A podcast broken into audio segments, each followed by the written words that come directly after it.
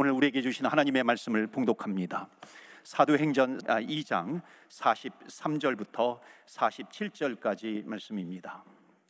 신약 성경 190페이지 사도행전 2장 43절부터 47절까지 말씀입니다. 우리 43절부터 47절까지 다 같이 합독하겠습니다. 사람마다 두려워하는데 사도들로 말미암아 기사와 표적이 많이 나타나니 믿는 사람이 다 함께 있어 모든 물건을 서로 통용하고 또 재산과 소유를 팔아 각 사람의 필요를 따라 나눠주며 날마다 마음을 같이하여 성전에 모이기를 힘쓰고 집에서 떡을 떼며 기쁨과 순전한 마음으로 음식을 먹고 또 온 백성에게 칭송을 받으니 주께서 구원받는 사람을 날마다 더하게 하시니라. 아멘. 하나님의 말씀입니다. 오늘도 하나님의 말씀으로 은혜 받으시고 새 힘을 얻으시고 또 승리하시는 한 주간이 되시기를 주의 이름으로 축복합니다. 아멘. 예, 교회 안에 들어오는 말들 중에요. 좀 위험한 말들이 있습니다. 그것이 뭐냐면 어, 상식이 통해야 한다는 것입니다. 아니죠. 교회는요. 상식이 통하는 것이 아니라 상식 이상이 되어야 되, 는 것입니다. 그것이 뭐냐면 말씀이 기준이 되어야 한다는 것입니다. 그래서 교회는 말씀이 있는가, 말씀이 기준이 되어 어, 되고 있는가 하는 겁니다. 또 하나가 뭐냐면요. 교회가 사회에서 볼 때 이미지가 좋아야 한다는 겁니다. 뭐 틀린 얘기는 아니에요. 그런데 교회가 사람의 말과 세상의 평가에 매달리게 되면 본질을 또 잃어버리기가 쉽다는 겁니다. 교회는 본질이라고 하는 것이 있어요. 시대가 변해도 변치 않는 본질이 있습니다. 그게 어디에서 나옵니까? 바로 말씀에서 나와야 하는 것입니다. 그래서 어, 교회는요 에, 상식이 교회와 말씀을 평가하면 안 되는 것이고요. 또 이미지가 말씀과 교회를 평가하면 안 되는 것입니다. 교회는 말씀이에요. 말씀 자체. 말씀이 가장 우선이 되어야 되는 것이고 말씀이 기준이 되어, 되어 야 하는 것이고 세상의 상식이 교회로 들어오는 것이 아니라 원리는 말씀이 세상으로 나가야 되는 것입니다. 그래서 복음을 가지고 세상을 변화시켜 나가야 하는 교회. 그것이 바로 이 시대에 교회에게 주신 하나님께서 주신 사명이라고 하는 것입니다. 그래서 여러분 정말 어, 말씀 앞에 서야 되는데 타협하고 이미지 좋게 하려고 하다 보면은요 되는 것 같지만은 오히려 세속적인 것에 제압을 당하는 경우가 많이 있습니다. 그러니까 세속적인 것이 더 우선이 되어 버리게 된다는 것입니다. 그러니까 교회 기독교 역사 역사를 보면은요 바로 그렇게 하다가 어, 세상의 세속적인 것에 제압을 당하는 교회들이 얼마나 많은지 모릅니다. 그러니까 문을 닫게 되는 그런 교회들이 얼마나 예, 많은지 예, 모릅니다. 말씀이 기준이 되어서 말씀을 가지고 세상으로 나가게 되면 너가 말씀을 붙들고 있구나. 내가 끝까지 너와 함께 함이니라. 주님께서 우리에게 말씀해 주십니다. 오늘도 말씀을 통해서 하나님께서 우리에게 주신 그 기준이 무엇인가 말씀을 붙들시고 그 말씀이 진리가 되시고 그 진리 되신 그 말씀 그 주님 붙들면서 나아가면 한 주간 또 우리는 승리하게 될 줄 믿습니다. 시중에 요즘 나와 있는 비교적 오래된 책입니다. 어, 많이 어, 제 기억으로는 1920년인가 30년대 그 인간 관계론의 교과서 데일 카네기 요즘 많이 번역돼서 나오고 있습니다. 인간 관계론이라고 하는 그 책에 그 데일 카네기가 그런 이야기를 합니다. 큰 일을 먼저 해라. 작은 일들은 따라오게 될 것이다 하는 겁니다. 큰 일, 중요한 일 이것을 우선적으로 해야 된다는 거예요. 그리고 그러면 작은 것, 소소한 것은 아, 따라오게 된다. 그러니까 기준은 가장 중요한 것이 기준이 되어야 한다는 것입니다. 여러분 교회가 또는 그리스도인으로서 내 인생을 들여도 아, 아깝지 않은 그 크고 중요한 일이 과연 무엇인가 이것을 생각하면서 오늘 생명을 낳는 교회라고 하는 주제로 말씀을 전합니다. 그러니까 생명을 낳는다. 다른 말로 하면 영혼 구원이에요. 또 복음 전파 이렇게 바꿀 수도 있죠. 전도 이렇게 이야기할 수도 있습니다. 요즘 오늘날은요 전도 영혼 구원 아, 이걸 가지고 이 주제를 가지고 저, 어, 설교하는 거 쉽지 않은 그런 시대입니다. 뻔한 설교라고 하는 거죠. 그래서 오히려 아, 이런 부분들이 뒷전으로 물려나고 있는 그런 시대이기도 합니다. 여러분 진리는 아, 상황과 상관이 없이 진리가 되는 것입니다. 하나님께서 어, 교회에 주신 메시지는 시대가 변해도 하나님께서는 이 시대에 교회에게 주신 메시지가 된다는 것입니다. COVID 시대에서 많은 사람들이 교회에 대해서 걱정을 하기도 합니다. 그래서 어, 성경 학자들이요, 어, post COVID, COVID 시대 이후가 어떻게 될 것인가, 교회가 어떻게 될 것인가 전망하기도 어, 합니다. 나름대로 진단하고 전망하고 그리고 뭐 예상을 하고 또또 대안이 무엇인가 아, 이것을 나름대로 책으로 써서 내기도 합니다. 물론 중요한 부분도 있어요. 저도 목회자로서 아, 지금 시대를 어떻게 진단해야 될 것인가, 어떻게 말씀이 또 기준이 되어야 될 것인가 그것을 보기도 합니다. 앞으로 3주 동안요 우리 교회가 아, 교회의 본질적인 부분들이 무엇인가 다시 한번 돌아보는 시간을 가지려고 합니다. 그러니까 앞으로 우리 교회가 어떤 방향으로 가야 할 것인가 여기에는 또 매우 중차대한 그런 주제도 어, 담겨져 어, 있습니다. 여러분 그리스도인으로서 주의 일을 해야 될 때에 아, 이것은 주의 일들이 여러 가지가 있어요. 그러니까 여러 가지가 있다면은 어, 무엇을 먼저 해야 될 것인가? 많은 일들을 다 하면 좋겠지만은 만약 선택을 한다면은 어느 것을 먼저 해야 되고 또 어느 것은 좀 뒤로 미루어도 어, 될 것인가? 이것을 나누는 기준이 과연 무엇인가라고 하는 겁니까? 오늘 그 답을 좀 어, 소개해 드리려고 합니다. 그래서 우리는 그리스도인으로서 내가 주의 일을 할 때 무슨 일을 하든지 이 기준을 붙들고 있으면 되는 겁니다. 그러니까 앞으로 우리 교회도 이 기준을 붙들고 있는 겁니다. 어떤 사역을 하든지 내가 이 기준을 붙들겠다라고 하면 되는 것이죠. 여러분 해야 될 일들과 좀 뒤로 미뤄도 미뤄도 돼야 되는 그런 일에 대한 기준이 아주 중요한 기준이 한 가지가 있습니다. 그것은 뭐냐면 바로 이거예요. 그게 그 일이 생명을 낳는 일이냐 아니면 그렇지 않느냐라고 하는 겁니다. 다른 말로 하면 영혼이 구원받게 되는 일이냐 아니면 그렇지 않느냐라고 하는 거예요. 그러니까 이 사역을 함으로써 그 영혼이 주님께로 돌아오게 되는 그 일인가? 그러니까 만약에 이것이 생명을 낳는 일이 된다면은 어떻게 됩니까? 목숨을 걸고 나가야 된다는 것입니다. 집중해서 땀과 열심과 우리가 힘을 다해서 전력 투구해야 된다는 것이죠. 따라서 영혼 구원이라고 하는 것이요. 언제나 우리 모든 크리스찬들에게 가장 우선적인 우선적으로 선택해야 될 변함없는 기준이 된다는 것입니다. 자, 오늘 본문의 말씀을 보시면요. 오늘 본문의 말씀 그렇게도 교회들이 담고 싶어 하는 초대 교회의 원형입니다. 자, 먼저 한번 42절 보시겠어요? 오늘 43절부터 읽었는데 그 앞에 42절에 이런 말씀이 있습니다. 42절에 보면 그들이 사도의 가르침을 받아 서로 교제하고 떡을 떼며 오로지 기도하기를 힘쓰니라. 아멘. 그들이 여기 그들은 누구냐면 초대교회 성도들입니다. 그들이 함께 모여서 예배하고 양육도 해요. 그리고 교제도 하고 기도도 어, 합니다. 여기 이렇게 말씀 보시면 아 그 시대가 좀 편하기 때문에 함께 모여 있는 것이 쉽구나 예배드리고 또 양육도 하고 또 기도도 하고 이런 것이 참 쉽구나 그렇게 볼 수 있는데 그렇지 않죠. 이 시대는 어떤 시대이냐면 그 다음 43절 보시겠어요? 사람마다 두려워하는데 사람마다 두려워해요. 사도들로 말미암아 기사와 표적이 많이 나타나니. 그러니까 43절에 사람마다 두려워해. 당신 이 당시에는요. 이 코비드 상황보다도 더욱 무시무시한 그런 상황이 벌어지는 때 아닙니까? 황제를 숭배하지 않고 예수님을 믿는다고 하면은 정말 엄청나게 큰 형벌을 받게 되는 그런 시대이기도 합니다. 그러니까 모이는 것이 너무너무 조심스러운 거예요. 공적으로 공개하면서 예배 드리는 것 말도 안 되죠. 거의 불가능한 그런 상황입니다. 자, 그럼에도 불구하고 뭐라 그래요? 성전에서 모이고 그 다음에 가정에서 모였다는 겁니다. 그러니까 그들이 성전에서 모여요. 가정에서 모여요. 성전에서 모일 때 그리고 가정에서 모일 때 그런데 반드시 성전에서 모이고 가정에서 모일 때 항상 그 뒤에 나타나는 현상이 있었다는 겁니다. 나타나는 일이 있었다라고 하는 거예요.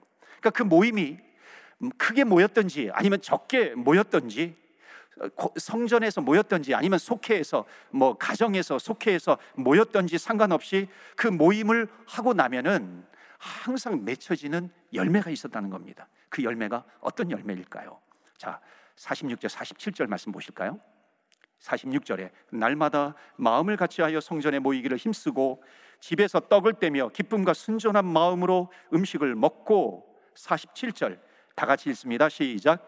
하나님을 찬미하며 또 온 백성을 칭송을 받으니 주께서 구원받는 사람을 날마다 더하게 하시니라. 아멘. 바로 이겁니다. 주께서 무슨 열매가 맺혔어요? 주께서 구원받는 사람들의 수가 날마다 날마다 더하게 하시니라. 아멘. 영혼 구원의 열매가 나타났다는 것입니다. 그러니까 성전에서 모이든지 아니면 가정에서 모이든지 상관이 없이 그들이 그 행사를 하고 나면은 그 결과는 언제나 구원받는 사람들이 더해지는 구원받는 열매가 반드시 있었다라고 하는 것입니다. 여러분 초대교회는 어느 시대에든지 그 시대의 교회에게 보여주는 샘플과 같은 교회가 모델과 같은 교회가 바로 초대교회입니다. 그러면 초대교회가 그러면 오늘날의 교회도 그렇게 되는 겁니다. 그래야 하는 것이죠. 여러분 사도행전은 누가가 기록했어요. 그러니까 누가가 이 사도행전을 기록할 때에 정말 의도적으로요. 무슨 모임을 하든지 항상 열매가 있었다. 이것을 의도적으로 계속해서 반복해서 반복해서 기록하고 있습니다. 왜 그것을 반복하면서 기록해요? 초대교회, 교회의 원형과 같은 초대교회는 이랬다는 거예요. 앞으로 나타날 교회가 이 사도행전적인 초대교회 원형과 같은 이 초대교회를 놓치면 안 된다는 것입니다. 잃어버리면 안 된다는 것이죠.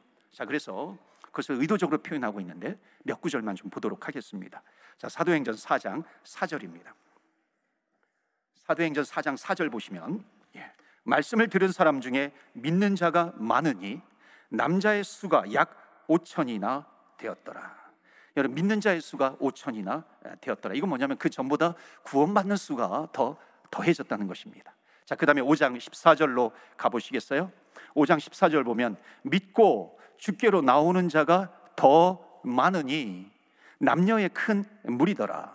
그러니까 어떤 뭐 불축, 불특정한 다수가 나오는 게 아니라 믿고 나오는 사람들이 더 많아졌다는 겁니다. 그러니까 구원받은 수가 늘어나게 되었다는 것이죠. 자, 이걸 이제 뭐 5천 명까지는 카운트 했어요. 그런데 그 이상 넘어가니까 카운트가 되지 않는 겁니다. 자, 사도행전 6장 7절에 가면요.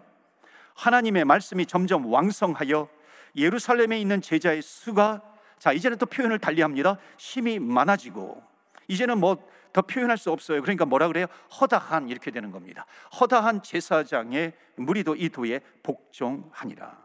그러니까 초대교회 모든 모임 끝에는 그 영혼이 구원받는 열매가 반드시 있었다는 것입니다. 따라서 초대교회는 어느 시대의 교회이든지 모델이 되는 거기 때문에 이거는요 지금 시대에도 변함이 없다는 것입니다. 그러니까 초대교회 사도행전적인 초대교회 모델을 통해서 우리가 무슨 모임을 갖든지 우리가 눈여겨 보아야 할 것이 있다는 것입니다. 초대교회는 어떤 모임을 하든지 이 생명을 낳는 모임이 있었다는 것입니다. 우리에게 가르쳐 주고 있는 아주 큰 교훈입니다. 그러니까 교회 안에서도 어떤 모임을 하든지요. 항상 그 모임은 아, 이 모임을 통해서 영혼 구원이 이루어지고 있는 것인가? 그것을 눈여겨 볼 수 있어야 한다는 것입니다. 자, 그렇다면 질문을 던질 수 있어요. 그렇다면 도대체 초대교회가 어느 시대에든지 교회의 모델이 되는 것은 뭐 샘플이 되는 것은 누구 뭐 동의할 수 있어요. 동의할 수 있는데 그렇다면 왜 초대교회는 모일 때마다 왜 구원받는 사람들의 수가 더해졌을까? 여러분 궁금하지 않습니까? 우리가 궁금증을 가지고 질문을 던지면 성경은 반드시 그에 대한 해답을 우리에게 말해주고 있습니다. 자, 그 해답이 어디에 나오냐면 사도행전 5장 42절입니다. 한번 보시겠어요? 그들이 다 같이 읽겠습니다. 시작. 그들이 날마다 성전에 있든지 집에 있든지 예수는 그리스도라고 가르치기와 전도하기를 그치지 아니하니라. 아멘. 왜 모임 이후에 모일 때마다 이 예수님을 믿는 사람, 구원받는 사람의 누가 점, 숫자가 점점 늘어나게 되었을까? 그 이유는 간단하다는 겁니다. 여기 두 가지가 나옵니다. 예수는 그리스도라고 가르치는 양육이 있었다는 것입니다. 그리고 복음 전파, 전도하기를 쉬지 않아요. 전도하기를 그치지 않는다라고 하는 복음 전파가 반드시 있었다는 것입니다. 예수는 그리스도야. 예수는 메시아야.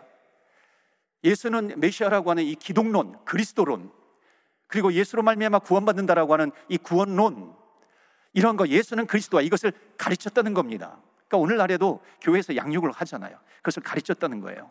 그런데 양육을 하는 것으로 끝나는 게 아닙니다.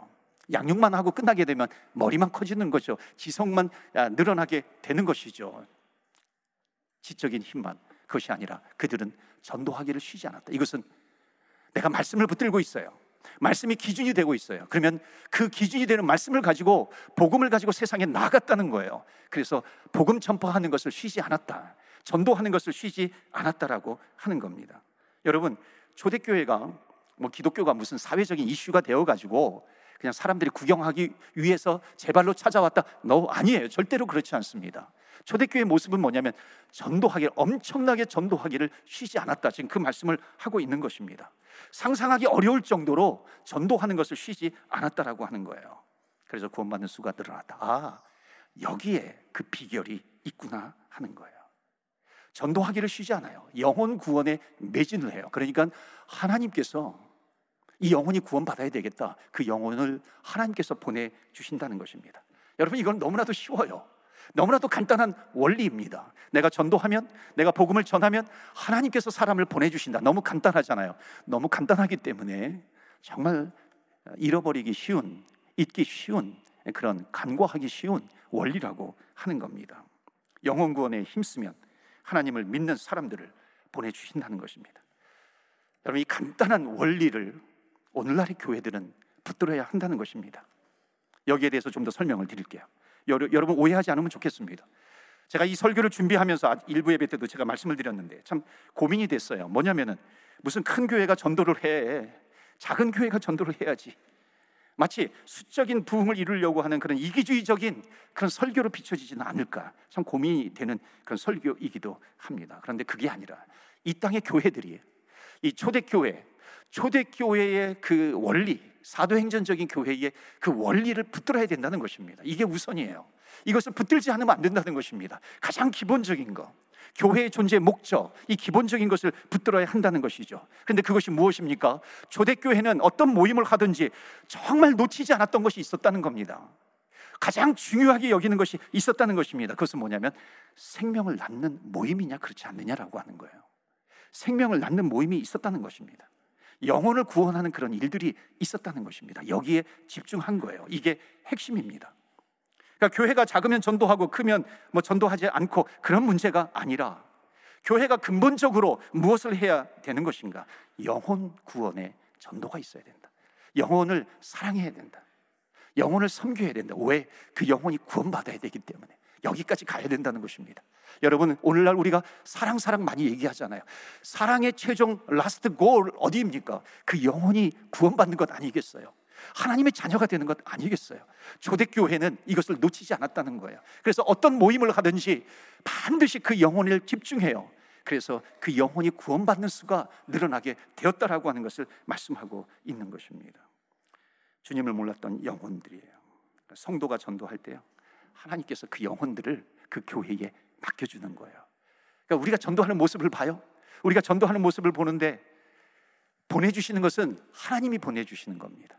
그러니까 하나님께서 아 정말 저 영혼이 저 초대교회처럼 모이기에 힘쓰고 그리고 영혼 구원에 대한 갈망이 있구나.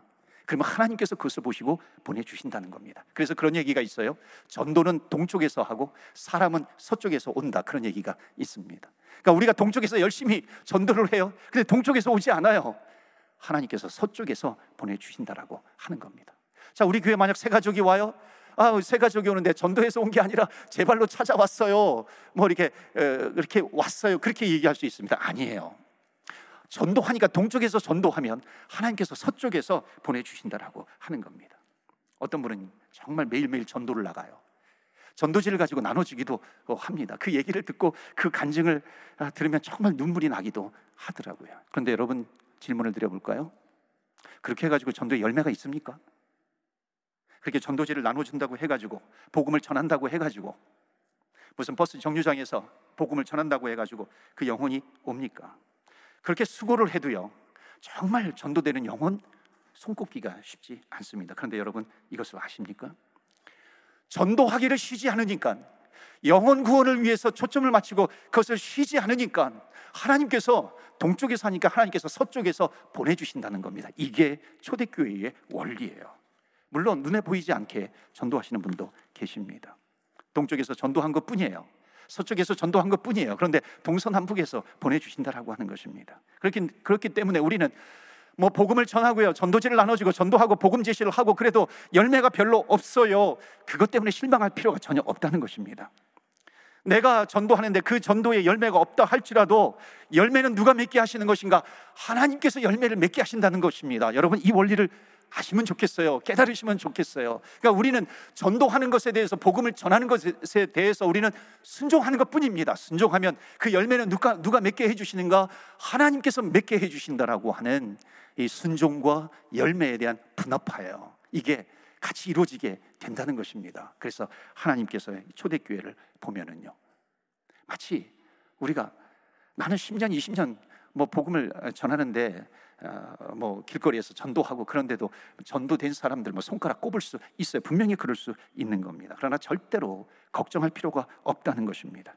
나의 전도를 통해서 하나님께서는 구원받는 수를 점점 더하게 하여 주시느니라. 이게 초대교회의 너무나도 중요한 원리입니다. 그렇기 때문에 이거는 지금 이 시대에서는 우리가 모를 수 있어요. 그러나 천국 가면은 반드시 알게 됩니다. 하나님은 영혼 구원에 대한 그 수고에 대해서요.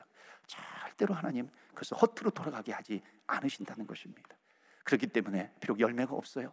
걱정할 필요가 없어요. 우리는 하나님께서 우리 교회를 세워주시고 교회의 존재의 목적이 무엇인가 그것을 붙들고 있고 우리는 그 말씀이 기준이 되어서 우리는 순종하고 나아가면 나머지는 하나님께서 해주신다는 그 믿음을 가지고 나가는 것입니다. 여러분 이것이 자유함 아니에요. 우리가 찬양한 것처럼 하나님께서 우리에게 자유함을 주시는 것이죠. 그러나 너희들의 심령 가운데 우리의 중심을 보시는 하나님께서 너희들의 마음에 과연 너희들이 그리스도 공동체인데 교회 공동체인데 너희들의 그 초대교회와 같은 그런 사도행전적인 그런 모임을 가지고 있는가 그렇지 않는가 하나님은 그것을 보신다는 것입니다. 자, 42절 말씀 다시 한번 보겠습니다. 공동체를 통한 전도도 있어요. 42절에 보시면 한번 우리 다 같이 읽겠습니다. 어, 사도행전 5장 42절입니다. 5장 42절 말씀 찾으셨으면 우리 다 같이 우리 봉독하겠습니다. 시작. 그들이 날마다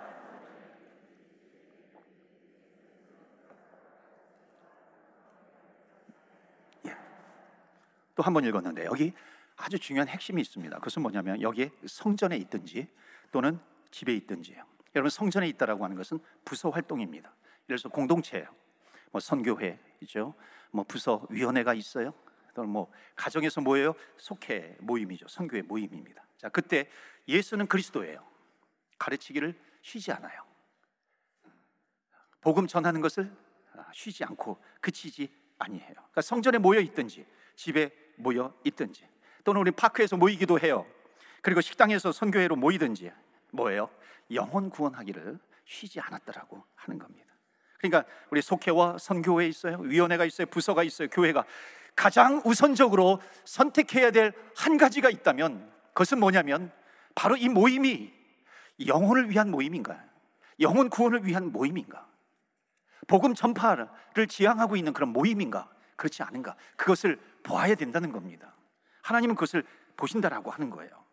예를 들면 이런 거예요. 오늘 문화선교에서 광고를 했습니다. 그래서 이제 문화선교위원회에서 이제 사역들을 어, 합니다. 저거 보니까는 아, 저도 그 뭐죠 body challenge 해야 될 것 같아요. 요즘 배가 나와가지고 body challenge를 좀 어, 저도 해야 될 것 같은 그런 생각이 예, 들기도 어, 합니다. 여러 가지 강좌가 있어요. 뭐 문학이 있어요, 그림이 있어요, 운동이 있어요, 또 컴퓨터도 있어요. 앞으로 이 문화 선교에 대한 강좌가 많이 늘어나게 예, 될 겁니다. 여러분 이런 거는요. 친교만으로도 fellowship 친교만으로도 나름대로 value 가치가 있는 거예요. 그런데 하지만 모든 모임이 영혼 구원, 생명을 낳는 영혼 구원을 지향하고 있다면 하나님께서 보시기에 얼마나 복이 될 것인가. 하나님께서 보시기에 얼마나 칭찬받을 만한 그런 일인가라고 하는 겁니다. 하나님께서 기뻐하시는 그런 일이 되는 것이죠. 초대교회가 그랬다는 겁니다.